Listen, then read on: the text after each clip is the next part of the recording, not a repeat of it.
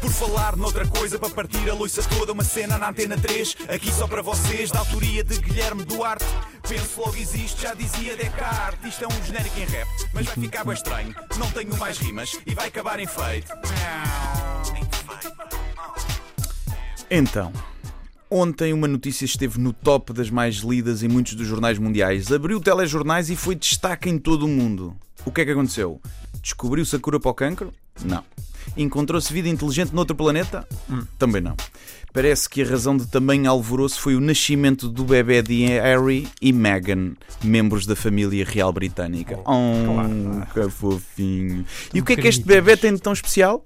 O quê? Nasceu com asas na moleirinha e pode servir de drone? Foi? Não, que se saiba não, mas ainda não há fotografias. Já sabe submeter o próprio IRS? Também não. E duvido que a família real faça declaração de rendimentos.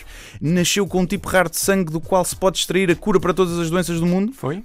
Também não, também não, mas é devido ao seu sangue que é especial. Tem sangue azul.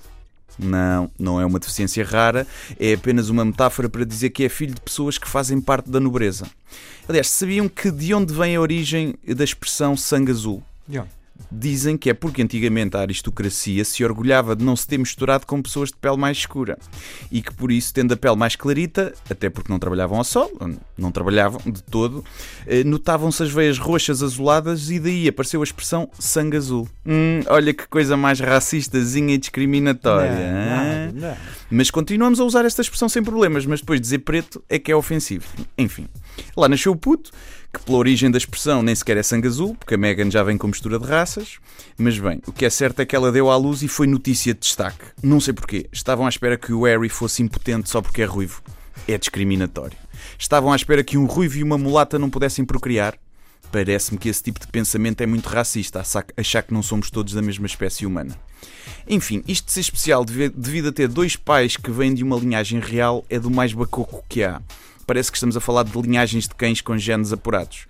Ainda se metessem o puto a fazer provas de obediência e a passar túneis e saltar barreiras, ainda era giro. Agora assim, é só um bocadinho palerma. É monarquia, não é? A monarquia é um bocado parva. Calma, senhores de calças vermelhas e cabelo à Playmobil que possam estar a ouvir isto. Eu sei que há países monárquicos que funcionam bem, mas isso não me interessa. Monarquia é um sistema datado de cunhas. Eu bem sei que por cá também temos deputados e assessores que estão lá por linhagem, mas é menos descarado, não é? Um óvulo real, inseminado por um espermatozoide real que veio de um pênis real e depois sai por uma vagina real, é só um bebê ranhoso na mesma igual aos outros. Acham que era o Dom Duarte que ia meter Portugal no sítio? Se bem que ele tem o seu valor, sacou uma gaja 20 anos mais nova. Hum, é, é há que respeitar, há que respeitar. A monarquia é um regime machista, ostentoso e ultrapassado. Não quer dizer que não possa funcionar. Limpar o rabo com folhas de carvalho também funciona, mas é datado, embora se poupe papel. A família real inglesa serve só para distrair o povo. Aliás, a Meghan é americana. Só casou para ter cidadania e não ser deportada quando o Brexit for para a frente. Ou para trás. Ou seja, lá para onde que direção se move a peça do Brexit neste xadrez europeu. Todos os dias nascem bebés reais e todos os dias morrem bebés reais. Todos os bebés são reais, a não ser os daquelas mães que têm gravidezes psicológicas armadas em finas, a querer passar à frente nas filas sem terem de aturar o puto depois.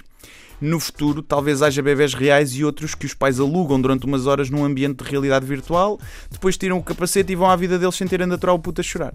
Já viste? Alugar putos virtuais. O sonho de qualquer pedófilo.